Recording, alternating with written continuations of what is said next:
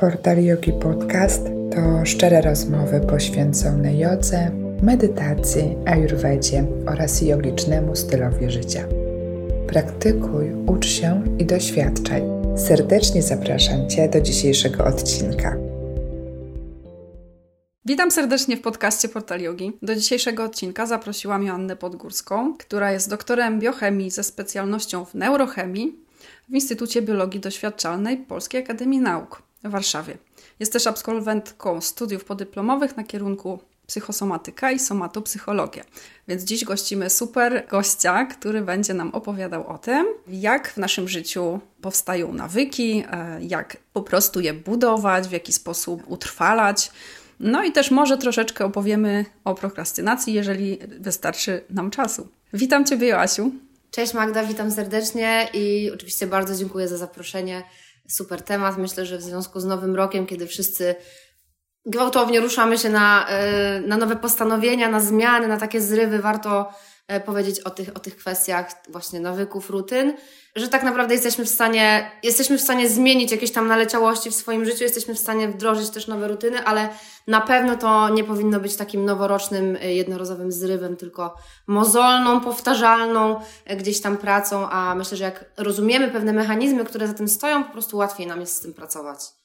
Także super. Właśnie. Myślę, że coś tutaj nam fajnego podpowiesz, ponieważ y, jesteś wykładowczynią, jesteś szkoleniowcem, jesteś członkinią Rady Naukowej Polskiego Towarzystwa Psychodelicznego. Brzmi nieźle i ciekawie. Także masz naprawdę sporo y, rzeczy, którymi się zajmujesz, i myślę, że pierwsze pytanie, które chciałabym Ci zadać, to to jak zdefiniujesz w ogóle nawyk? Co to, wiesz, jakby co to jest? Czy to jest jakiś automatyzm nasz, czy to nam do, do czegoś służy i, i, w jaki sposób to zmieniać? Bo czasami te nawyki nam po prostu zwyczajnie w życiu e, przeszkadzają, tak? Nie chcemy e, robić jakichś rzeczy, a robimy je nawykowo właśnie. Jak ten nawyk zdefiniujesz? No właśnie, można jakby nazywać to, to dwojako. Nawyk, czy też rutyna. Generalnie jest to coś, jest to, jest to czynność, jest to jakiś nasz sposób działania, ale też jakby nie tylko samego działania, bo y, myślę, że czasem zapominamy, że również sposób reagowania na pewne sytuacje, myślenia, y, ustawiania naszej głowy w określony sposób, jakby do, do rzeczywistości, do tego, jak, jak dostrzegamy, jak, y, jak mamy percepcję świata, to też są zachowania nawykowe, rutynowe, takie inaczej nazywane automatyzmami, czyli po prostu wyuczone czynności, wyuczone procesy, coś, y, wobec czego nasz organizm się już zaadaptował, ale najważniejsze jest w tym wszystkim to, żeby sobie uzmysłowić, że u podłoża właśnie tych wyuczonych rzeczy, czynności, czy właśnie sposobu myślenia leży neuroplastyczność, czyli po prostu uczenie się. Więc nawyk, więc powtarzalna cały czas mozolnie jakaś czynność staje się jakby elementem nas jest. Zresztą mówimy nawet, że tak naprawdę to, w jaki sposób żyjemy wobec ludzi, czy w jaki sposób e, zachowujemy się wobec ludzi, czy czynności, które tak naprawdę w większości definiują gdzieś tam nasz dzień, to są nawyki, to są te rzeczy, które weszły nam mocno w krew, czyli po prostu były cały czas powtarzane, odtwarzane. I to jest jakby z perspektywy takiej neuronaukowej, neurobiologicznej, no bardzo ważna kwestia dla naszego mózgu, bo my ucząc się pewnych czynności, powtarzając je cały czas, po prostu mocno oszczędzamy energię. Nawyki mają o tyle duże znaczenie w kontekście w ogóle układu nerwowego, że po prostu jest to ewolucyjnie coś dla nas bardzo korzystnego, to jest jakby ograniczenie cały czas używania energii mózgu, to jest po prostu powtarzanie pewnych czynności, dzięki czemu możemy działać sprawniej i E, i po prostu jakby nad niektórymi czynnościami nie musimy się po prostu zastanawiać, chociażby, no nie wiem, jazda na rowerze czy nauczenie się prowadzenia auta, to są zachowania nawykowe, rutynowe, ale też tak jak wspomniałaś, no rutyny i nawyki też e, w takim pejoratywnym odbiorze możemy tutaj jakby klasyfikować, bo nawykiem e, może być też jakby rodzaj uzależnienia, no nawykowe, na przykład sięganie po pewnego rodzaju substancje, czy nawykowa jakaś tam relacja z jedzeniem przykładowo w sytuacji e, stresowej. Mam już taki nawyk, czy taką rutynę, czy takie przyzwyczajenie, że automatycznie, nie wiem, otwieram szafkę z jakimiś łakociami, z niezdrowym jedzeniem, które daje mi szybki taki zastrzyk, tak już wiem, że mój mózg, mój układ nerwowy jakby się e, zadowolą zastrzykiem dopaminy, jestem przyzwyczajona do tego sygnału, bo bardzo mocno utrwaliło się to w moim układzie nerwowym i, i po prostu często to powtarzałam generalnie jest też tak, że wszystko to, co daje nam jakieś takie ukontentowanie, nie wiem, czy pod kątem serotoniny, że jest nam trochę lepiej, lżej, czy właśnie pod kątem wytwarzania tej dopaminy, czyli że jest jakiś taki dobry bodziec, który chociaż na moment nas stymuluje, dużo łatwiej i szybciej i chętniej się w naszym układzie nerwowym y, utrwala, więc no myślę, że możemy tak powiedzieć, trochę zabierając to człowieczeństwo, a bardziej w kierunku biologii, że jesteśmy wypadkową po prostu tych wszystkich czynności, które gdzieś tam się e, uczymy i nawet niektóre podświadomie gdzieś tam wchodzą w nasze codzienne życie, że po prostu e, wydaje nam się, że czujemy głód po obiedzie i chcemy dojeść jeszcze coś, a może to być po prostu tylko przyzwyczajenie, naleciałość, którą możemy zmienić i przykładowo, nie wiem, wypić więcej wody po posiłku, a nie od razu sięgać na przykład po deser. To tak w dużym skrócie. No zdecydowanie, ale przynajmniej myślę, że rozumienie tego, czym ten nawyk jest, yy, będziemy mieli jakieś tutaj yy, obrazowe. I teraz właśnie, czy jeżeli yy, w moim życiu, czy też każdy z nas y, znajdzie coś w swoim życiu, co jest do zmiany, bo ewidentnie mm, coś zaczyna mu jakby nie służyć po prostu, a jednak to robi ze względu na to, co już opisałaś, mm, to czy teraz już powiedziałaś, że możemy te nawyki zmieniać, jak to jest łatwe albo trudne, jak w ogóle, wiesz, jak budować te nawyki, które chcemy, aby były dla nas pozytywne, żeby dobrze dla nas działały, takich, wiesz, kilku prostych krokach, jak tą rutynę zmieniać. Generalnie, jeśli byśmy mieli się tak zastanowić w ogóle, czym jest nawyk i tutaj od razu odsyłam słuchaczy do fantastycznej książki Charlesa Duiga, taka żółta książka Siła nawyku. Ja pamiętam, że okładka była chyba z takim, z takim kołem i z takimi ludzikami. Generalnie to jest taki badacz, który mam wrażenie, że zapoczątkował e, w ogóle właśnie określenie tak zwanej pętli nawyku. Później często już dużo różnych badaczy czy publicystów, socjologów się do tego odnosiło. On też ma świetny, naprawdę świetny wykład na TEDxie, możemy później tutaj podlinkować. Ale właśnie w tej książce e, autor doskonale opisuje to, z jakich komponentów składa się ten nawyk, dzięki czemu też łatwiej nam jest zrozumieć w ogóle, jak on się gdzieś tam integruje w, w naszym umyśle i też jak możemy jeden nawyk zastąpić drugim, bo chciałabym, yy, zależałoby mi, żeby to mocno wybrzmiało, że niestety jest tak, że w wyniku uczenia się i tej tak zwanej neuroplastyczności, utrwalania pewnych schematów działania w naszym układzie nerwowym, dzisiaj wiemy, że nie jesteśmy w stanie wykorzeni wykorzenić jakiegoś działania, wyplenić jakiegoś nawyku, co mocno widać na przykład w kontekście osób uzależnionych. Mówi się, że osoby uzależnione od substancji czy od alkoholu zawsze już będzie gdzieś tam w głowie siedział taki, taki punkt zapalny, do którego wystarczy jakiś trigger, jakiś bodziec związany z sytuacją, e, z określonymi osobami, z miejscem, gdzie może ten nawyk, ta rutyna się po prostu znowu włączyć. To mam takie pytanie przy okazji, czy to jest takie jakby taka ścieżynka, która została już dobrze wydeptana w naszym mózgu, trochę tak y, obrazowo rzecz ujmując i jakby no nie da się jej wymazać, tylko trzeba tam puścić inny ruch. Dokładnie tak. Doskonale to opisałaś. Ja to często nazywam taką trajektorią jakby y, lotu neuronów, czy po prostu tego, że bardzo często coś powtarzamy i rzeczywiście jesteśmy w stanie trochę tą drogę jakby no zapruszyć, jeśli jest taka super wytarta, jak taki ślad po nartach jakby, ale najlepiej jest to zastąpić po prostu jakąś nową rutyną, jakimś nowym nawykiem. E, I zanim jeszcze przejdę do tych trzech komponentów tego budowania nawyku, to myślę, że dobrym przykładem jest właśnie tutaj, e, często widać to u osób, przykładowo właśnie znowu posłużę się tutaj tymi substancjami, czy, czy alkoholem, czy mm, problemem z narkotykami. Też y, jest taka książka, która świetnie na ten temat mówi Nigdy dość, mózg a uzależnienia.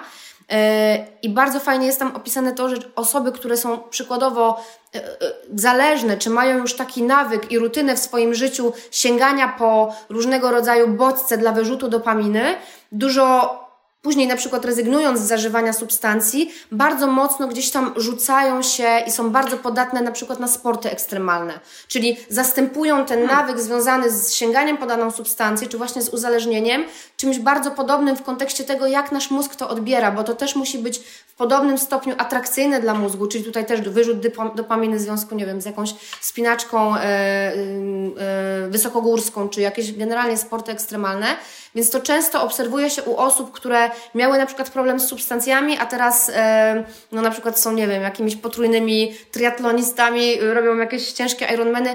Był film na ten temat o Jerzym Górskim, już nie pamiętam tytułu, ale nasz też no, doskonały sportowiec, który e, no, miał dosyć duże problemy z uzależnieniem. E, później po prostu był no, doskonałym sportowcem, takim też ekstremalnym. Więc na pewno jest tak, że ten jeden nawyk, tą jedną rutynę możemy nadbudować inną i to jest no jakby mozolna praca, ale da się zrobić. Natomiast patrząc na to, yy, co powiedziałam tutaj na początku w kontekście tej siły nawyku i książki, rutyna, nawyk, jakiś nasz automatyzm zawsze musi zacząć się od wskazówki, czyli od jakiegoś bodźca, który jakby wyzwala to, że e, dojdzie do, do jakiegoś procesu, czyli już do, do samego, ja sobie tutaj napisałam, żeby to nazwać właśnie bardziej zwyczajem albo daną sytuacją i później musi pojawić się jakaś nagroda, czyli mamy jakąś tam wskazówkę, która nam przypomina i dla układu nerwowego jest to podobny sygnał jak takie znane doświadczenie e, warunkowania Pawłowa właśnie z psem i z dzwonkiem, e, kiedy po prostu dzwoniło się dzwonkiem i na sygnał tego dzwonka pies zaczął wydzielać ślinę, wiedział już, że dostanie jedzenie, miał tą nagrodę, tak? Czyli to wydzielanie śliny było jakby tym tym momentem tego, tego zwyczaju. I tutaj jest podobnie, dlatego często właśnie w kontekście budowania nawyku bardzo ważne jest to, żebyśmy sobie zdefiniowali taką jasno, jasno określoną wskazówkę. Przy czym dzisiaj mówimy, że wcale nie musi to być taka sztywna wskazówka, jak na przykład codziennie 6.10 y, wychodzę na trening czy siadam do medytacji, tylko dużo łatwiej nasz układ nerwowy i generalnie tak po prostu życiowo wiążemy jedną sytuację z drugą. Czyli przykładowo wstaję rano, po ściągnięciu piżamy, po zdjęciu piżamy piję szklankę ciepłej wody. Wiem, że po tej szklance ciepłej wody wychodzę sobie z psem, jakby mam pewnego rodzaju taki ciąg myślowy, czyli jakąś wskazówkę, która zawsze będzie zapoczątkowywała po prostu ten zwyczaj. I, I bardzo ważne jest to, że zawsze ten zwyczaj, bez względu na to, co to jest, i często może nam się wydarzyć, no, wydawać, że no, czym jest to wypicie wody, jaka tutaj będzie nagroda.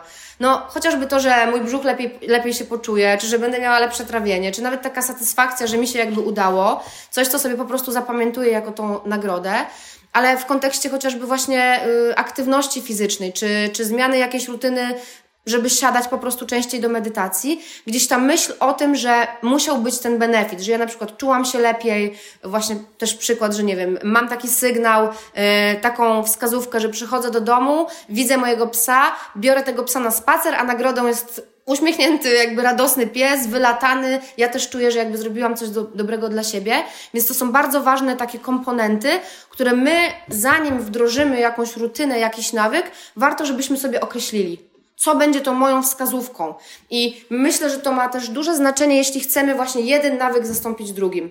Ja często spotykam się gdzieś tam jak piszą do mnie ludzie, zresztą sama też miałam kiedyś z tym większy problem, e, że rzeczywiście dużo czasu spędzałam na oglądaniu, nie wiem, Breaking Bad. To był, pamiętam, serial, który totalnie mnie wchłonął, oczywiście dlatego pewnie, że był o, o chemiku i, i generalnie.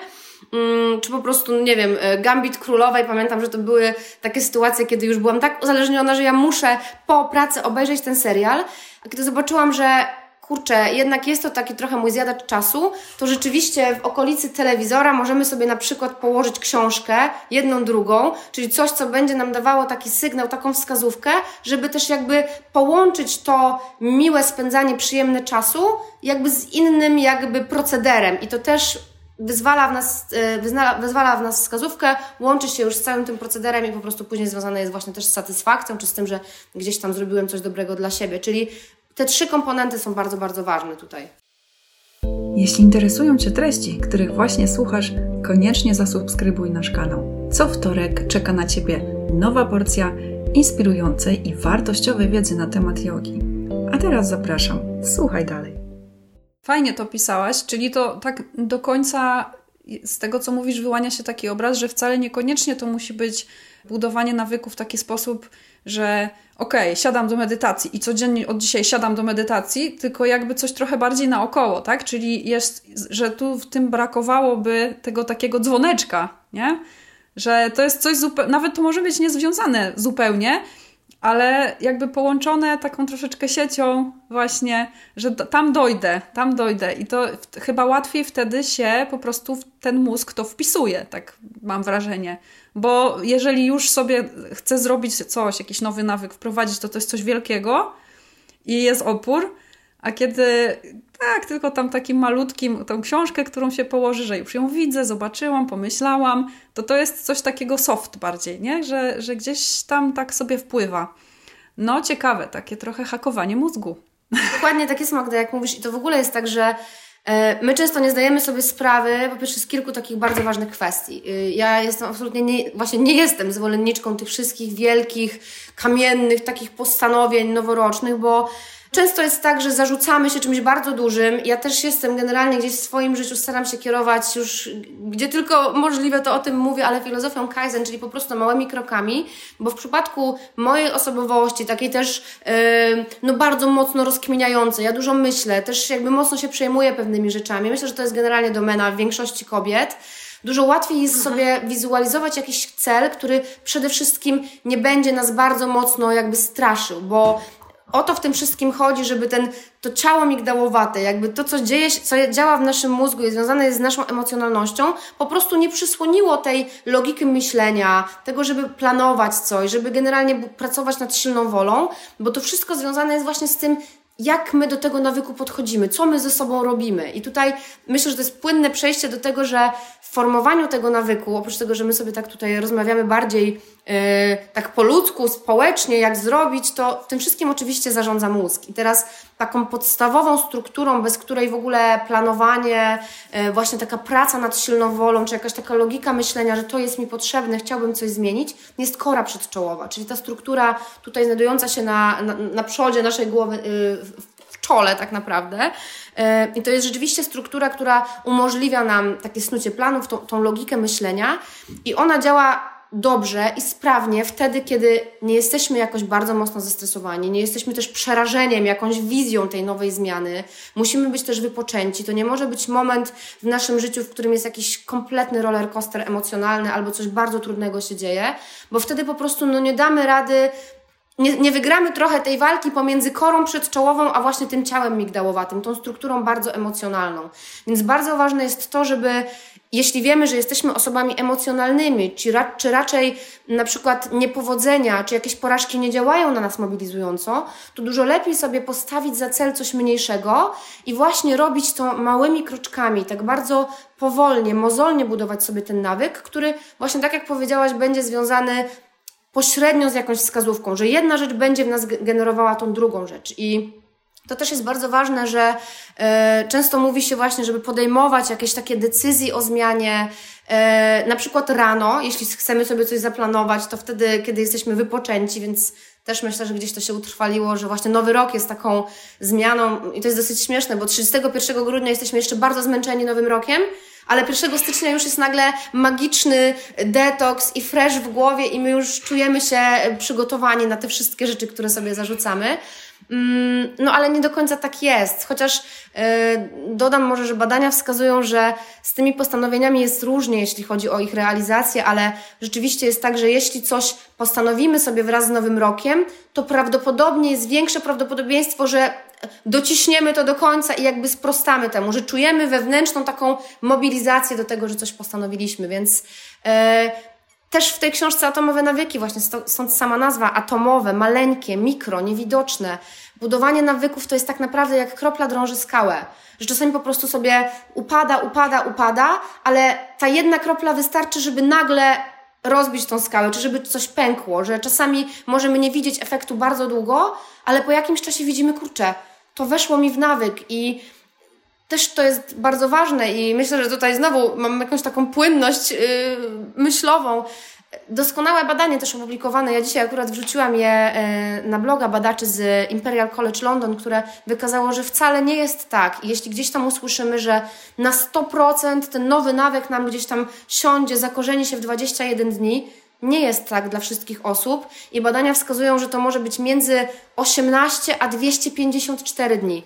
To wszystko zależy od, wow. od nas, od intencji, od tego, w jakiej sytuacji psychofizycznej się znajdujemy, od różnych okoliczności i może być bardzo różnie. Dla niektórych osób y, coś, y, jakaś rutyna, jakiś nowy nawyk po prostu wejdzie w krew dużo, dużo szybciej, innym może to zająć y, dużo dłuższy czas. Natomiast na pewno nie jest też tak, że zarzucenie tej rutyny jeden czy dwa razy totalnie niweczy już te wszystkie działania i, i to jest najgorsze, co możemy sobie zrobić, czyli taki właśnie wewnętrzny kat, który mówi, że kurczę, już dwa razy mi się nie udało, to ja to zarzucam, jestem do bani, yy, więc to, to, jest bardzo ważne, że im bardziej jesteśmy dla siebie łaskawi i się też nagradzamy tymi małymi nawet krokami, tym dłużej to zaczyna wchodzić w nasze życie, a nie być takim jakimś projektem zmiany, gdzie my już patrzymy na koniec. Mhm, dokładnie.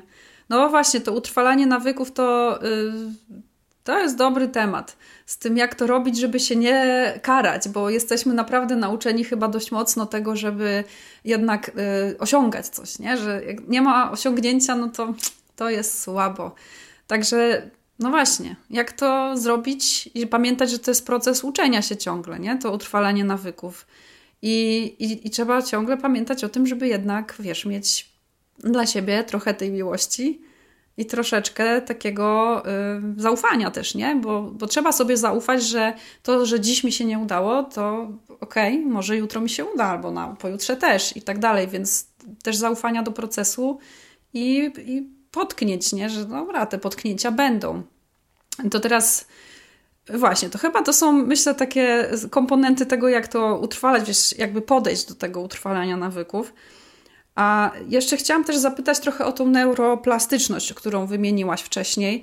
E, jak, to w ogóle ta neuroplastyczność tutaj funkcjonuje w, e, w, tym utrwalaniu nawyków? Bo ja to rozumiem jako coś takiego, co, no, że mózg się po prostu trochę dostosowuje do tego, co my robimy. To dobrze rozumiem? Tak, dokładnie tak jest. Zresztą no, neuroplastyczność, czyli ta plastyka mózgu i to odnosi się i do procesów w ogóle związanych z uczeniem się. Naj, najwięcej tak naprawdę procesów neuroplastycznych pojawia się, czy tak naprawdę mówi się, że mózg młodego dziecka, e, generalnie im jesteśmy młodsi, tym bardziej ta nasza masa komórek nerwowych, tych wszystkich połączeń jest taka chłonna nowych bodźców i rzeczywiście wtedy kształtują się funkcjonalne połączenia neuronalne, e, jakby sieci neuronów, synapsy, czyli te struktury, które odbierają sygnał od neuronów i e, właśnie dlatego też mówi się, że tak bardzo ważne jest wzbogacenie środowiskowe, uczenie dzieci nowych rzeczy, generalnie poznawanie, doświadczanie, oczywiście nie mylić z przebodźcowaniem, bo to służy, to jakby jest zupełnie inna sprawa, ale ta neuroplastyczność to jest po prostu adaptacja naszego układu nerwowego na to, co dzieje się wokół, żebyśmy po prostu, no ewolucyjnie rzecz biorąc, lepiej radzili sobie, bardziej mogli przetrwać w tym wszystkim, co gdzieś tam świat e, zewnętrznie dla nas szykuje, ale też ogólnie nasze po prostu odbieranie. I ta neuroplastyczność właśnie dotyczy samego procesu uczenia się. Tak naprawdę, tutaj nie wchodząc już jakby w takie ścieżki neurochemiczne, ale podstawą neuroplastyczności, podstawą uczenia się właśnie jest tak zwane długotrwałe wzmocnienie synaptyczne, czyli mówiąc bardzo prostym językiem, im częściej jakaś czynność, czy jakaś czy to czynność taka typowo fizyczna, nie wiem, gotuję coś, czy właśnie jeżdżę autem, yy, gdzie tutaj mocno zaangażowana jest taka struktura jak prążkowie, czyli pewna, pewne ruchy, yy, pewne bodźce zmysłowe i właśnie takie motoryczne zostają utrwalone i po prostu coś już umiemy ale tak samo uczenie się, samo uczenie się nowych rzeczy, języków, czytanie książek, to wszystko powoduje, że nasz mózg w pewnych rejonach po prostu coś tam zaczyna się coraz bardziej uaktywniać, możemy to sobie zwizualizować jako takie po prostu podświetlanie się sieci nerwowych i one zaczynają z nami zostawać na dłużej. Właśnie tak jak e, tutaj mówiłyśmy w kontekście budowania nawyku, że nie da się jednego nawyku całkiem wyrzucić na 100%, że nie ma w głowie czegoś takiego, że gdzieś tam ta sieć ma jakiś jeszcze ślad, że coś robiliśmy bardzo często swego czasu, yy, więc wtedy trzeba to nadbudować. Ale też, skoro zapytałaś o neuroplastyczność, to chciałabym tylko dodać, że yy, ona jest bardzo pozytywna w naszym życiu, tak? Czyli uczymy się, yy, gdzieś tam coś nam się integruje w głowie, czy właśnie budujemy rutynę, czy uczymy się nowych rzeczy, czy mamy otwartość umysłu, ale neuroplastyczność przykładowo jest czymś, co nie jest pozytywne na przykład w traumie czy w depresji, czy właśnie w, zespole stresu pourazowego, bo tam dążymy właśnie do tego, żeby te utrwalone sieci neuronalne, te utrwalone schematy myślowe, żeby raczej się tego pozbyć, czyli żeby te neurony trochę miały taki refresh i reset, więc to jest wszystko to, co gdzieś tam nam się po prostu przybiło e, do tablicy w głowie i właśnie budowanie nawyku mówi się, że jest zależne od tej neuroplastyczności. I tak samo właśnie w kontekście zabierania jakiegoś nawyku i tak samo jak w kontekście budowania tego czegoś nowego. Więc tutaj, żeby to w ogóle mogło się zadziać, i tutaj to nie jest podcast o tym, jak zadbać o pamięć, czy jak po prostu mieć sprawny mózg, e, ale to, co na pewno wpływa na neuroplastyczność. I ja też dosyć często o tym mówię, że snujemy sobie gigantyczne plany, e, jakby wszystko jest przygotowane, mamy trenera personalnego, tutaj wielka zmiana ma nastąpić, ale pamiętajmy, że budowanie nawyku i rutyny to też jest uczenie a uczenie może mieć miejsce tylko wtedy, kiedy układ nerwowy jest zrelaksowany, kiedy dajemy sobie przyzwolenie na odpoczynek, kiedy śpimy. I tak naprawdę największym dla mnie takim biohackerskim trikiem na zdrowy mózg, oprócz diety i ruchu, jest sen. i odpoczynek. Czyli często gdzieś umyka nam to, że zarzucamy się milionem planów i jakichś tam wizji, a okazuje się, że bez odpowiedniej ilości snu w głowie w ogóle nie ma opcji, żeby skonsolidowały się te wszystkie nowe rzeczy, których się uczymy. A nawyki i próba wdrożenia nowych rutyn to też jest dla nas nauka, bo to też jest jakby właśnie fundament tutaj, fundamentem jest neuroplastyczność. Wow, no to jest y, myślę, że bardzo, bardzo treściwe to, co powiedziałaś. Czy chcesz zacząć kształtować swoje nawyki już teraz? Wykorzystaj 50% zniżkę i dołącz do studia Portal Yogi z kodem Nowy Początek. Studio to największa platforma online do praktyki jogi i medytacji. Nie odwlekaj tego kroku. Zacznij skutecznie zmieniać swoje życie razem z nami.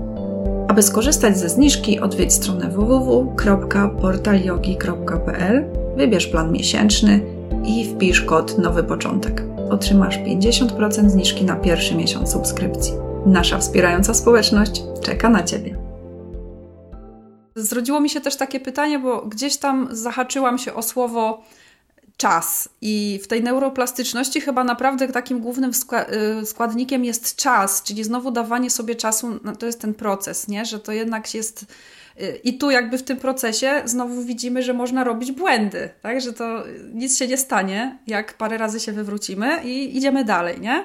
Także to jest y, istotne. I wracam trochę do tego, co wcześniej powiedziałaś, bo w jodze jest, szczególnie w jodze kundalini jest tam taki... Yy, no, jakby są takie kamienie, powiedzmy, postawione, że 40 dni, żeby wprowadzić jakiś nawyk, potem jest tam 60, 120 i tak dalej, i są różne progi, e, ale myślę, że to nie do końca chodzi o same, że to jest 40 dni i już, czy tam 120 i już, tylko im więcej, tym lepiej opanuje proces też. I wiadomo, że dla każdego, w zależności od wielkości tego naszego celu, będzie ten czas inny. Więc to też musimy sobie zawsze zdawać z tego sprawę, myślę, nie? To jest ważne. Dokładnie tak jest i właśnie to, co mówisz, to mogą być jakieś umowne dla nas takie odcinki czasu, bo my lubimy mieć y, określony cel i określony gdzieś tam punkt czasowy i to jest ważne. Myślę, że tutaj zaraz też sobie pewnie jakoś bardzo to wszystko dzisiaj nam pięknie, płynnie przychodzi, ale mówiąc o prokrastynacji też, yy, też chciałabym powiedzieć właśnie o tym deadline, czy o tym punkcie, który sobie dajemy, ale dokładnie tak jest tutaj, w jakichkolwiek praktykach i rutynach.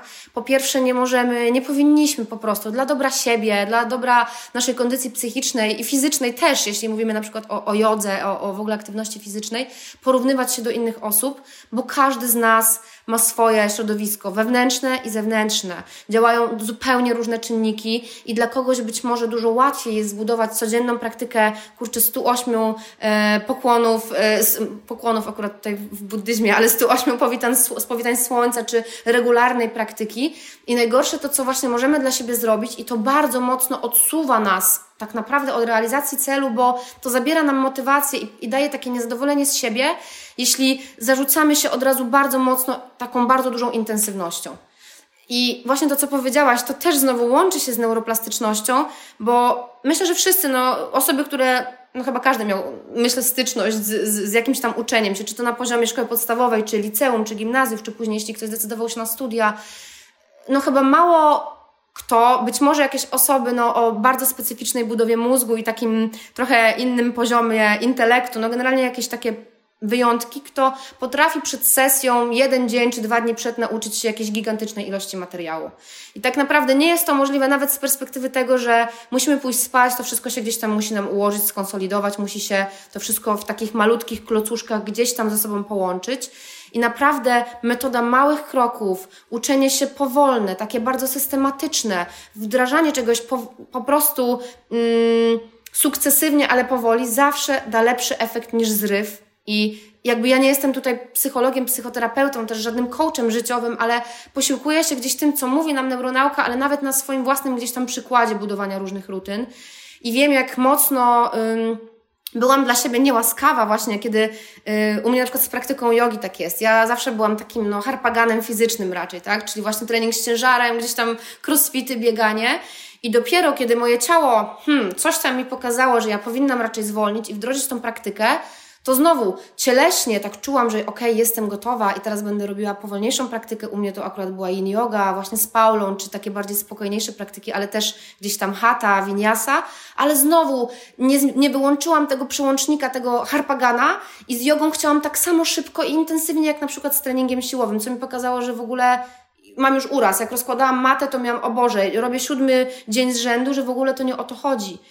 Powoli, krótkie odcinki czasu, jeśli chcemy się do czegoś zmobilizować lepiej, naprawdę stanąć na matę i zrobić 7 minut jakiejś praktyki, powtórzyć kilka asan przykładowo codziennie, niż zmuszać się do praktyki dwugodzinnej e, przez pierwsze zrywy, trzy dni, a później totalnie tego zaprzestać, bo nasz układ nerwowy na pewno się tego nie nauczy, a bardziej może się do tego zniechęcić.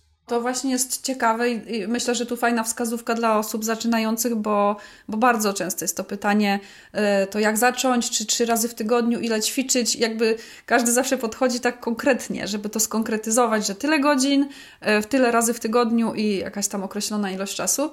No i to właśnie, to trzeba też znaleźć tą swoją drogę, bo e, tak jak ty opisałaś siebie, już siebie znasz, więc wiesz jak robisz. To już jest naprawdę dużo, jeżeli się to wie. E, i potem na to zareagować odpowiednio, tak? Czyli dobrać ten trening dla siebie. No właśnie, to teraz, e, jak już o tą jogę zahaczyłaś, to co w ogóle yoga mówi o, co nauka mówi o wpływie tej jogi, e, ogólnie pojętej medytacji na budowanie nawyków? Coś, jak wiesz, jak to zrobić teraz? Co, z czym to się je? Wiesz co, jakby z takiej perspektywy w ogóle bardzo głęboko w tej, w tej kaskadzie, powiedzmy, no żebyśmy zbudowali nawyk, czy żebyśmy się uczyli, żebyśmy w ogóle mieli chęci, no to tak jak powiedziałam, no ta kora przedczołowa nie jest w stanie gdzieś tam zaimplementować czegoś, czy w ogóle działać sprawnie, jeżeli jesteśmy po pierwsze zestresowani, przemęczeni, nie mamy, nie dajemy sobie tego przyzwolenia na ten czas dla siebie, na takie trochę wejście głębiej we mnie, czyli odcięcie tych wszystkich dystraktorów, bo to też y, jakby znowu to jest za chwilkę o prokrastynacji, ale im więcej tych dystraktorów w ciągu dnia, im więcej tych bodźców tak naprawdę to nie zawsze nam służy i na pewno nie służy też budowania jakichś nawyków i rutyn. Nie jesteśmy w stanie skupić się na jakimś procesie. No a to, co wiemy na pewno, jakby na 100% tutaj e, ja tak się strasznie cieszę, że gdzieś tam ta filozofia wschodu i te praktyki, które są już z ludźmi od tysięcy lat, teraz wchodzą po prostu całe na biało na salony naukowe i mamy tyle wspaniałych publikacji naukowych, metaanaliz, badań, które jasno, bardzo jasno potwierdzają to, że no medytacja przede wszystkim wszystkim zmniejsza ilość kortyzolu, zmniejsza ilość stresu, zmniejsza stany zapalne organizmu. Yoga tutaj bardzo mocno się z tym łączy. Yoga plus ma te benefity jeszcze samej aktywności fizycznej, ale tak naprawdę medytacja uczy nas takiej większej kontroli, e, większej też takiego mm, mniejszej impulsywności, co ma bardzo duże znaczenie w kontekście planowania i na przykład prokrastynacji. E, też zmniejsza objętość tego ciała migdałowatego, o którym mówiłam właśnie tutaj w ujęciu e, takiej walki trochę kora przedczołowa, czyli logika i decyzje, a ciało migdałowate to nadmierna emocjonalność. Poprawia działanie układu odpornościowego, czyli no człowiek, który po prostu jest mniej zestresowany, bardziej wypoczęty, taki bardziej witalny, lepiej działa układ odpornościowy, też mózg działa lepiej, no na pewno dużo łatwiej będzie mu wdrożyć jakieś nowe rutyny, czyli po prostu też schodząc to piętro niżej, nauczyć się czegoś. A w kontekście jogi, y, no to w ogóle jakby tutaj dla mnie yoga bardzo mocno, też zależy oczywiście jaka praktyka jogi, bo miałam też styczność z taką typową w fitness klubie, która była dla mnie bardzo mocno nastawiona na, na fizyczność i to jest okej, okay, ale jeśli patrzymy na taką praktykę, którą ja jakby lokowanie produktu, no jesteśmy u Was, ale ja też z Wami praktykuję, bo też przyjaźnię się z wieloma instruktorkami, czy to właśnie Eli, czy Paula Radziszewska, czy z Martą Urban. One wszystkie prowadzą inną praktykę, ale dla mnie ta praktyka jest bardzo mocno osadzona i w aspektach fizycznych, ale też mocno w takich duchowych, emocjonalnych, związanych z odpoczynkiem, z medytacją. Więc tutaj na pewno praktyka jogi, oprócz tego, że robi nam bardzo dobrze dla ciała, bo tutaj no, nie ma zmiłuj, jeśli chodzi i o jakby funkcjonowanie kręgosłupa, też wzmacnianie mięśni. Yoga powięziowa wbrew pozorom nie jest, kurczę, żadnym pilatesem i takim bez sensu leżeniem odłogiem. Znaczy tutaj nie mówiąc o, yy, o tym, że pilates jest zły, ale nie chcę porównywać jakby tych praktyk, że nie jest to pilates, a Pilates ma też bardzo dużo benefitów, a zarazem yoga powięziowa czy yin nie jest tylko po prostu takim leżeniem i o Jezu, nudzę się, tylko to też jest praca bardzo mocno z układem nerwowym, z tym daniem sobie przyzwolenia na odpoczynek. Więc to wszystko po prostu uspokajając człowieka, pozwalając na taki też większy kontakt z moim ciałem. E, dlatego między innymi yoga przez doskonałego tutaj badacza Petera Lewina czy Van der Kolka, którzy tak dużo piszą o traumie, o, o generalnie powrocie do siebie, takim bardziej bycia bliżej ciała, tak często przytacza się tam właśnie praktykę jogi, która pozwala i jakby troszkę złagodzić PTSD, czy zmniejszyć niepokój, czy zmniejszyć lęk, czy też stany depresyjne. Podobnie jest w kontekście medytacji. E, tutaj chciałabym tylko zaznaczyć, że nie ma czegoś, co jest dla wszystkich, bo coś, co jest dla wszystkiego, jest też uważam do niczego i niektórych praktyk po prostu no, trzeba sobie to dobrać do siebie. I tak jak medytacja na pewno nie będzie dla wszystkich osób, jeśli się ktoś boryka z, ze stanami psychotycznymi, z bardzo dużymi lękami, z taką bardziej bojaźnią bycia mocno ze sobą i ze swoimi myślami, na przykład na początku procesu terapeutycznego, to być może medytacja nie będzie dobrym rozwiązaniem, a już na przykład sama yoga, być może bardziej intensywna, być może jakaś flow vinyasa, czy jakaś taka bardziej zaawansowana asztanga, może tu będzie lepsza. Więc to jest bardzo indywidualne, ale na pewno obie praktyki, i medytacja, i yoga, jeszcze połączone też ze sobą, to jest bardzo duży ukłon w kierunku po prostu tego naszego przywspółczulnego układu nerwowego, tego układu, który nas uspokaja, który po prostu daje fundament do tego, żeby mózg mógł robić tak naprawdę, co my byśmy chcieli trochę, żeby, żeby mieć większą kontrolę nad tym chaosem tak naprawdę. No pięknie to powiedziałaś. Bardzo przekonujące jest to, żeby rzeczywiście y, zacząć tą jogę praktykować, czy medytację, no żeby właśnie móc y, swoje nawyki przebudowywać tak naprawdę, przebudowywać. A jeszcze coś o tej prokrastynacji chyba coś miałyśmy wspomnieć, bo właśnie już chcemy, już jesteśmy nakręceni, posłuchaliśmy sobie podcastu, mówię, kurczę, fajnie gadają, zrobię to, ale mm, to może jutro. Co z tym zrobić?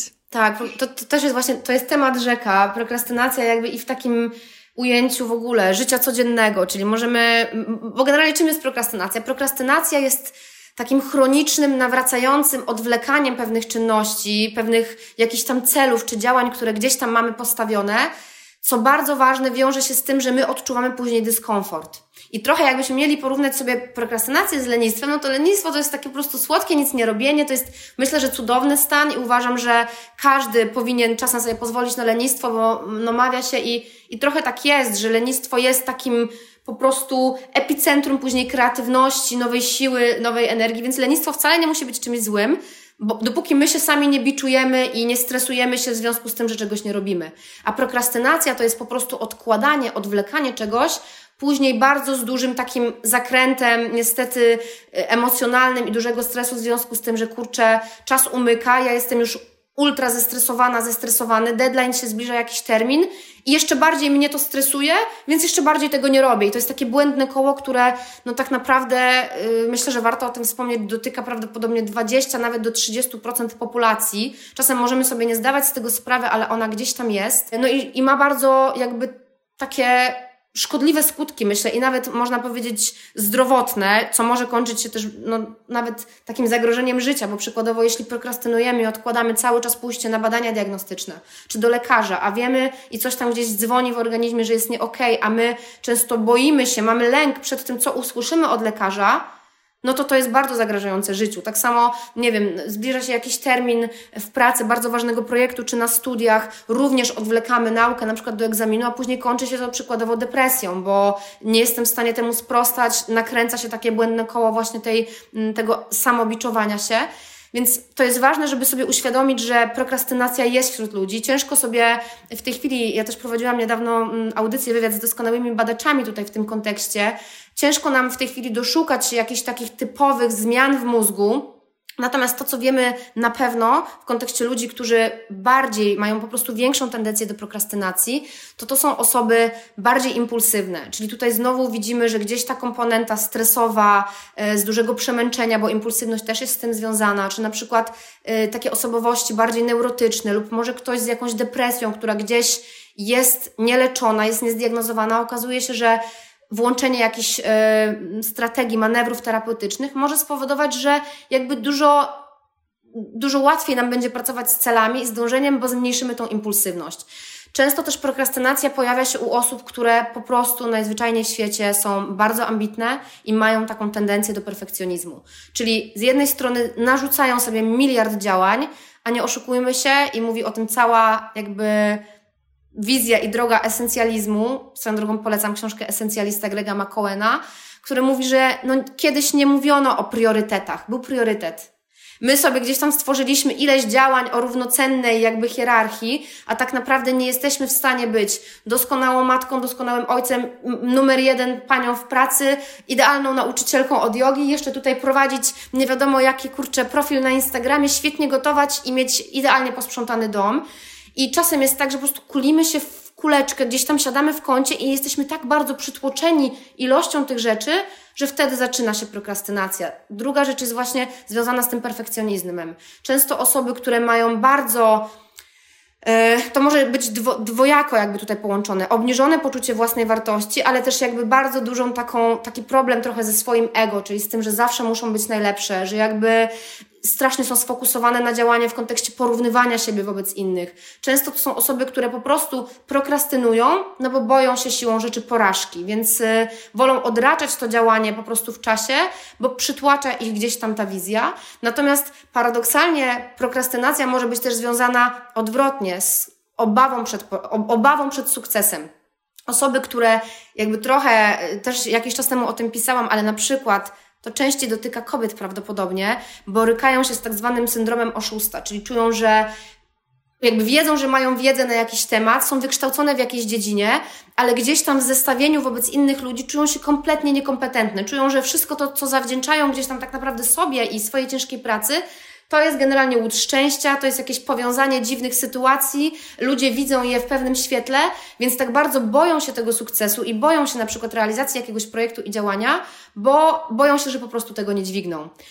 Innym elementem tutaj w kontekście prokrastynacji jest właśnie to, że z jednej strony duża ilość działań, ale też nieumiejętne planowanie czasu, więc zarządzanie czasem, wszystko to, co ma na celu, takie troszkę bardziej usystematyzowanie, ustrukturyzowanie znowu tych priorytetów, co się jakby łączy z tym esencjalizmem, no, ale też ogólnie w naszym życiu bardzo mocno związane jest to z tym, że jeżeli przykładowo um, mieliśmy jakiś problem z uzależnieniem od pewnych rzeczy, czyli jesteśmy takimi osobami, które, no nie wiem, borykają się z kompulsywnymi zachowaniami, czy też osoby uzależnione, troszkę trudniej jest im wdrażać nowe, nowe cele, nowe rutyny, czy generalnie wykonywać systematycznie działania. I tutaj no, bardzo mocno, ja też jestem wielką zwolenniczką i zachęcam po prostu do psychoterapii w tym kontekście, też do treningu regulacji emocji, do y, bardziej takich treningów związanych z uważnością, żeby po prostu skupiać się bardziej na tych celach.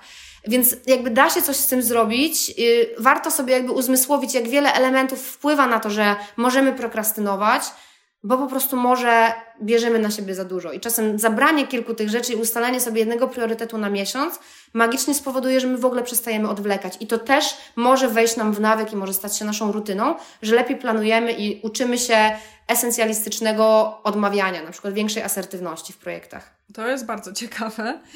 Czyli w, dla mnie taki obraz z tego, co powiedziałaś, wyłania się trochę taki, że to samopoczucie i nasza władza, tak trochę nazywając to w ten sposób, nad własnymi emocjami, takie zarządzanie tym i, i stres, któremu jesteśmy poddawani codziennie, y, mają strasznie dużą rolę w ogóle w budowaniu tych nawyków i w takim, wiesz, no jakby, y, czy, że, że jakby zmierzam w jakimś kierunku, czy zmierzam w złym kierunku dla mnie. I to jest, to jest coś wow. Możesz o, to, o tym więcej powiedzieć właśnie, jak, jaka ta rola jest i jak rzeczywiście wygląda na to, że dość duża. No tak, tak, myślę, że tutaj tak naprawdę już te 50 minut praktycznie na ten temat rozmawiamy, że to wszystko jakby mamy układ nerwowy, mamy mózg, który jakby jest stworzony do tego, żeby chłonąć, kodować, zapamiętywać, jakby odczuwać, ale to wszystko, co robimy ze sobą, jakby w takim kontekście emocji, ludzi wokół, e, tego jak bardzo zarzucamy się e, ilością po prostu musizmów, tego całego stresu, który gdzieś tam wokół tego narasta i to doskonale widać na przykład e, w takim paradoksie depresji czy bezsenności w związku z tym, że chcę idealnie spać. Czyli tak bardzo skupiam się na tym, że ja muszę poprawić swój sen ja muszę teraz mieć idealnie wywietrzoną sypialnię. Tutaj mierzę sobie, kurczę, długość faz snu głębokiego i, i, itp., że zaczynam wchodzić w takie anxiety, w taki lęk, w taki stres, żeby jakby być doskonałym i żeby ten mój sen był idealny. I to jest, to bardzo mocno widać w, w takim kontekście, kiedy my za mocno się fokusujemy na czymś, ale mam tutaj na myśli za duży stres, po prostu za duże takie brzemię sobie łączymy z danym nawykiem czy z daną rutyną, bo tak naprawdę to wszystko powinno być trochę jakby zabawą, to powinno być dla nas radością. Wdrażanie nowych nawyków, im bardziej będzie związane z jakimś właśnie musizmem albo patrząc tutaj na wyłączenie jakiegoś nawyku, znaczy tak jak powiedziałam, nie da się go wyłączyć, ale nadbudować. Im częściej sobie mówimy nie i to jest w ogóle związane z tak zwaną teorią paradoksalnych procesów umysłowych, czyli z tym, że im częściej sobie mówimy nie, nie będę jadła słodyczy, to nasz mózg po pierwsze bardzo mocno wiąże to emocjonalnie z tym, że to jest już coś zakazanego, czyli w sytuacji, w której puszczą mi zasoby moje energetyczne i będzie większy stres, to im bardziej coś jest zakazane, tym ja szybciej po to jakby sięgnę, ale też yy, sformułowana przez takiego psychoterapeuty, psychologa Wagnera na zasadzie efektu odbicia, czyli im bardziej sobie coś zabraniamy i mówimy naszej świadomości, że nie będę jeść słodyczy, to ta świadomość jakby widzi te słodycze i jakby widzi to, że, że bardzo trudno jest temu zaprzeczyć. No to doskonałym przykładem jest tutaj no, efekt różowego słonia, tak? Nie będę myśleć o różowym słoniu. My najpierw sobie musimy coś zwizualizować, żeby temu zaprzeczyć. I tak samo jest w kontekście tego, jak sobie czegoś cały czas zabraniamy, bo czujemy się, że trochę taki nasz wewnętrzny generał nam wszystkiego zabrania i to jest fajne, póki jest poniedziałek, piątek, i jakby ja byłam zestresowana, więc trochę ten kortyzol niósł mnie na fali, ale nagle w weekend odpuszczam i ja potrzebuję odbudować te wszystkie zasoby i wszystko to, czego sobie zabraniałem, zabraniałam, nagle zaczynam po to sięgać. I tak samo właśnie tutaj jest w kontekście prokrastynacji, żeby nie zarzucać się za dużą ilością tych wszystkich rzeczy naraz, bardzo jakichś trudnych projektów, bardzo trudnych, yy, bardzo trudnych działań, bo zawsze odbieramy to w taki sposób odwrotny po prostu dla nas. Boimy się tego. To jest dla nas coś, co generuje stany lękowe. I też mówiąc o prokrastynacji, ja wspomniałam, że ten, ten czas, tak, czyli to wyznaczenie sobie gdzieś tam tego terminu, chociaż jakby mówię, no dla mnie to jest, y, im bardziej to jest takie w nas i to zaczyna być taką naszą rutyną życiową i staramy się wdrożyć coś na stałe, tym też ten termin nie jest już jakby tak bardzo ważny, ale powiedzmy, że umownie, no fajnie sobie powiedzieć, że dobra, do, do końca miesiąca, chociaż tak jak mówiłam, te 254 dni u niektórych osób, ale postaram się na przykład częściej, nie wiem, siadać na poduszkę i medytować. To mawia się i tak jakby badacze i, i ludzie, którzy mówią o prokrastynacji, e, wspominają o tym, że im bardziej ten deadline jest odległy, tym gorzej. Po prostu. Im bardziej o, sobie ciekawe. dajemy taką realną jakby realny czas, że na przykład no, chciałabym napisać pierwsze dwa rozdziały magisterki, czy zabieram się za pisanie książki, do marca to oddam, jesteśmy bardziej zmobilizowani po prostu do pracy, niż do tego, że do końca listopada dobra jakoś to będzie. Bo różne rzeczy się też pojawiają w życiu i często ta impulsywność, jak, jak wspomniałam, prokrastynacja związana jest z impulsywnością, powoduje, że jest dobra nie robię, dobra dzisiaj nie, dobra bez sensu, w ogóle im, to też oczywiście jest bardzo zmienne osobniczo, ale generalnie mawia się, że im bardziej odległy ten deadline, tym trochę trudniej nam po prostu zabrać się do roboty. No bo tam jest wizja 2023.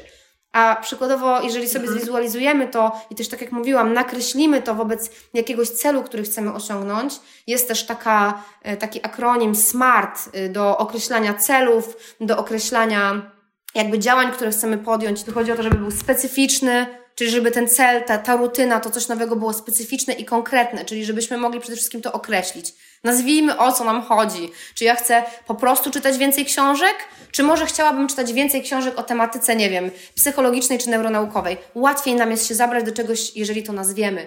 Musi też być mierzalny. Musi być jakby w jakikolwiek sposób dla nas taki kontrolowany, że możemy ocenić, czy coś się zmieniło, czy rzeczywiście, nie wiem, praktykuję e, yin jogę, czy tam ashtangę częściej, czy nie, żebym mogła to ocenić. Po prostu musimy to nazwać w jakiejś tej całej kosmicznej przestrzeni, po prostu ubrać to w jakieś, e, w jakieś ramy. Musi być też dla nas, i to jest chyba dla mnie najważniejsze w całym tym ujęciu tego smart, osiągalny, czyli do mnie, dla mnie, do mojego stanu psychofizycznego, do moich warunków, które mnie otaczają. Jeśli jestem w trakcie kurczę rozstania, czy zmiany pracy, czy borykam się z czymś chorobowym, no to raczej wtedy będzie mi ciężko wdrożyć jakiś cel, który bardzo mocno e, obciąża mój układ nerwowy. Musi być też dla nas relevant, czyli istotny, Czyli po prostu to musi być coś ważnego. Jeśli to będzie jakaś taka bzdura, e, no nie do końca czuję, że rzeczywiście chciałabym to zmienić, to po prostu naj, najpewniej to zaniechamy. E, no i tak zwany time bound, czyli uplątany w czasie, określony w czasie, to co tutaj mówiłam, no ten deadline, tak? Czyli gdzieś ta ta wizja tego czasu, który sobie dajemy i jeśli, jeśli nam na czymś bardzo zależy, przygotowujemy się przykładowo, no nie wiem, chcemy mieć nawyk codziennego biegania, bo gdzieś tam jest wizja przybiegnięcia maratonu, no to raczej lepiej jest to obrazować sobie w takich realnych, bliskich, e, bliskich ramach czasowych niż w czymś, co będzie bardzo mocno gdzieś tam odwlekane, no bo to po prostu nie sprzyja prokrastynacji. Mhm. sprzyja prokrastynacji. To jest właśnie. bardzo ciekawe i y, tu znowu wraca mi ta myśl y, o tych 40 y, dniach, które wystarczą. To tak prawda czy mit, nie wiadomo, e, czy już żeśmy o tym powiedziały, ale to też jest, myślę, fajne, jak masz ten rzeczywiście jakiś realny deadline, który jest jakiś nie za bardzo odległy i super, tylko teraz pojawia się pytanie, co dalej, nie? Jakby doszliśmy do tych 40 powiedzmy dni i tutaj jest fajne to w tej kundalini jodze i gdzieś tam w tych innych stylach pewnie się to też przewija, że to możesz iść teraz na 60, a potem na 120 i z tą myślą, że chcę to utrwalić, a nie, że już jest jakiś koniec i już, już mam wszystko ogarnięte, nie? Że już jestem super i, i wow, jest super nowy nawyk, tylko jednak ciągle mieć to gdzieś w głowie, że to jest pewien proces, nie? Dobrze to rozumuję? Wiesz jakoś ty tak pięknie później podsumowujesz to, co powiedziałam, właśnie yy, to jest taka kwintesencja, bo ogólnie wydaje mi się i to, co tak naprawdę w Japonii określa się jako ikigai, czyli ta sprawczość, ten sens życia, to jest tak naprawdę to bycie w drodze, to bycie w tej czynności, często osiągnięcie celu. I ja przyznam, że sama miałam taki moment właśnie po obronie doktoratu, kiedy byłam w tym, w tym takim sztosie działania, cały czas gdzieś tam była wizja tej obrony i była super ekscytacja, a nagle jest co dalej? Jest kurczę, tracimy to i co teraz? Co ja będę robić? Że straciłam jakby ten, ten moment tego procesu, w którym jakby muszę być, lubię być, bo mnie to nakręca, bo daje mi to dopaminę, daje mi to motywację też spotkałam się czytając, nie wiem, przykładowo książki Jerzego Kukuczki, którego uwielbiam. Ja jakby nie wspinam się, ale gdzieś to jest taka moja wielka zajawa, ta wysokogórska wspinaczka. I gdy czytam o tych osiągnięciach właśnie, no tych fantastycznych sportowców, tych no heroicznych tak naprawdę wyczynach, to często mówi się, że ta droga jest najważniejsza że nawet nie samo to osiągnięcie tego celu, tylko to bycie, ten proces, często nawet to przygotowanie, planowanie. Więc myślę, że to jest piękne to, co mówisz o, o tutaj w aspekcie kundalini, że masz te 40 dni, ale człowieku, to jest tylko 40 dni, masz jeszcze 60 i masz 120 i ucz to, wdrażaj się, cały czas mi ten umysł początkującego, on jest cały czas plastyczny, możesz zobaczyć inne rzeczy, wdrażając jedną rutynę czy nawyk, nie wiem, w kontekście medytacji, ja jakby cały czas czuję się takim adeptem początkującym, mimo że, nie wiem, mija tam któryś rok, gdzie jakby jestem głębiej w, w tych kwestiach, ale dla mnie to jest cały czas nauka na nowo. Ja cały czas borykam się z tym samym, nie mam czasu, albo o kurczę, źle mi się dzisiaj siedzi, albo w ogóle yy, nie, nie przestałam myśleć. Cały czas to wraca i wraca i myślę, że tak będzie do końca życia. E, mistrz Zen, z którym jakby mam przyjemność czasami rozmawiać na odosobnieniach, generalnie mistrz Zen prowadzący mojej sangi e, Kwan Um, buddyzmu Zen, cały czas powtarza o tym, że ten umysł im bardziej jest początkujący, im bardziej jest świeży, im bardziej jest nastawiony na tą naukę, tym lepiej. I trochę odchodzi się też, mam wrażenie, od takiego, od takiej wizji eksperta, jako osoby, która wie wszystko, jest w jakichś zamkniętych ramach i ma jakby zamknięte w ogóle pole widzenia im bardziej jesteśmy otwarci na to, że coś jest cały czas mozolną praktyką i powtarzaniem i przy okazji uczeniem się jeszcze nowych rzeczy, no tym tak naprawdę to życie chyba jest po prostu bogatsze i bardziej kolorowe, bo nigdy nie ma tego punktu, że okej, okay, osiągnęłam, osiągnąłem i co dalej. No w jodze myślę, że też tak jest. Możemy bez końca do końca życia jakby e, udoskonalać siebie, asany, jakby cały ten świat. Dokładnie tak jest, dokładnie tak jest, tylko właśnie fajnie jest mieć to e, z tyłu głowy, że rzeczywiście E, ten proces jest najfajniejszą częścią tego wszystkiego, mimo że on jest mozolny, tak jak wspomniałaś, bo rzeczywiście czasami e, bywa to walka wręcz ze sobą w pewnych aspektach. No i tak, i e, myślę, że to budowanie nawyków fajnie jest, jeżeli ono jest dla nas po prostu przyjemne. To to, co powiedziałaś o tej nagrodzie, nie? Że jak nie ma tej nagrody i samo robienie czegoś nie jest dla nas fajne i nagradzające, no to, to te nawyki po prostu no, nie staną się rzeczywistością, nie? Tak myślę. Tak, tak, tak. Zresztą no, to musi być dla nas, dla nas fajne, dla nas przyjemne. No po co sobie uprzykrzać życie i, i po co jakby można naprawdę żyć wspaniale, w sensie takim, że można sobie Oczywiście są trudy i pojawiają się choroby i generalnie jest dużo Dużo przykrych rzeczy dzieje się w świecie i w życiu, więc po co sobie to jeszcze bardziej utrudniać i zarzucać się czymś, co jest dla nas po prostu jakąś katorżniczą pracą. Oczywiście niektóre nawyki i wdrożenie nowych rutyn, wyjście przykładowo znowu z uzależnienia czy z czegoś, co jest dla nas bardzo złe, będzie trudne na początku i nie będzie nas cieszyło, bo odstawienie alkoholu przez osoby uzależnione, uzależnione które gdzieś tam później, nie wiem, skutkuje zespołem odstawienia czy delirium, nie jest niczym przyjemnym i czasem trzeba przez to przejść, ale ostatecznie myślę, że im bardziej implementacja czegoś nowego, uczenie się czegoś jest dla nas przyjemne i to też z takich aspektów neurochemicznych wiadomo, że bardziej będzie nam e, jakaś nauka jakby dużo łatwiej się czegoś nauczymy i będzie nam lepiej po prostu kolokwialnie wchodzić do głowy, jeśli będzie dla nas interesująca, motywująca, taka po prostu bardziej pociągająca. Jeżeli jest dopamina w działaniu i ta chęć, to łatwiej nam się to implementuje. Tak samo jest w kontekście diety, o czym swego czasu też opowiadałam troszkę, właśnie czym dla mnie różni się sposób żywienia, jakby rodzaj jedzenia, rodzaj takiej strategii żywieniowej, a diety. Dieta często jest traktowana w taki sposób pejoratywny, czyli dieta cztery tygodnie, kurczę, jakiegoś tam określonego postu, czy diety, później wracam do swoich nawyków żywieniowych. Nie, chodzi o to, żeby to była zmiana w życiu, żeby to jedzenie Ci smakowało, żeby było odżywcze, żebyś Ty się czuł, czuła po tym dobrze i wtedy to ma po prostu szansę zostać z Tobą na dłużej, czyli im bardziej polubimy jakąś rutynę i sobie dobudujemy wokół tego jakąś atrakcyjność, tym jest większa pewność, że to po prostu z nami zostanie. Mhm, dokładnie. A dziękuję Ci pięknie za to. I chciałabym jeszcze, żebyś na sam koniec, tak już, żeby to wszystko podsumować, przypomniała nam, jakie to były te trzy e, kroki do budowania tych nawyków. Jak to było? Więc to była wskazówka. Więc zawsze musi być coś, co nam przypomni o tym, że ma się coś zadziać, czyli ta wskazówka, czyli generalnie taki po prostu trigger do, do wyzwolenia tej aktywności ruchowej, czy, czy właśnie tego, żeby po prostu coś się zadziało. Musi to być zwyczaj, to musi być jakaś sytuacja i musi być nagroda. My musimy czuć jakąś satysfakcję, jakieś ukontentowanie po tym zakończonym procesie. I ja naprawdę bardzo, bardzo Was zachęcam. Myślę, że to jest książka, no taka ponadczasowa już od, od wielu lat. Ona jest na rynku i cały czas gdzieś tam jest przytaczana jako jedna z lepszych takich po prostu pozycji tutaj.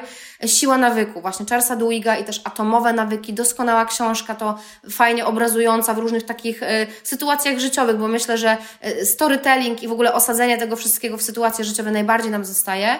I też doskonała książka, którą ja, y, y, Eli Wierkowska też wiem, że często ją poleca, książka Esencjalista Grega McCowena, czyli właśnie jeśli nie ustalisz swoich priorytetów, to ktoś inny zrobi to za ciebie. E, naprawdę doskonała książka też z takim podejściem e, mniej, a lepiej. To są trzy pozycje, które są moje top. Jeśli tutaj, oczywiście pomijając publikacje dotyczące neurobiologii i gdzieś tam tego, co się dzieje w głowie, też, też Was zachęcam.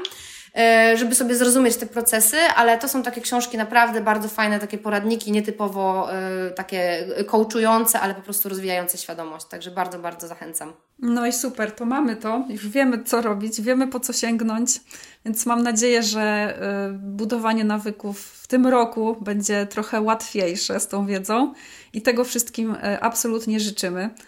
A ja Tobie, Asiu, fantastycznie dziękuję za tą rozmowę. Naprawdę było mi bardzo miło i mam nadzieję, że jeszcze Cię będziemy tutaj gościć w naszym programie. Również, Magdo, bardzo dziękuję. W ogóle super, super miałyśmy przepływ i, i tak zwany flow, bo, bo fajnie podsumowywałaś też to, co, co chciałam powiedzieć. Ja mam też tendencję do uciekania gdzieś tam myślami w milion e, różnych aspektów, więc bardzo fajnie. Dziękuję serdecznie. A Wam życzę po prostu bycia dla siebie dobrym, łaskawym, nagradzania się za te mi mikro nawet powodzenia i e, dobrego ustalenia sobie jakiegoś celu, który naprawdę jest mój, nie czyjś, nie koleżanki i tego porównywania się cały czas do innych, bo, bo tak naprawdę to jest nasze życie i tylko my je przeżywamy i już nam nikt nie odda tego, co kurczę gdzieś tam stracimy na, na bezsensownych rutynach. Także wszystkiego dobrego.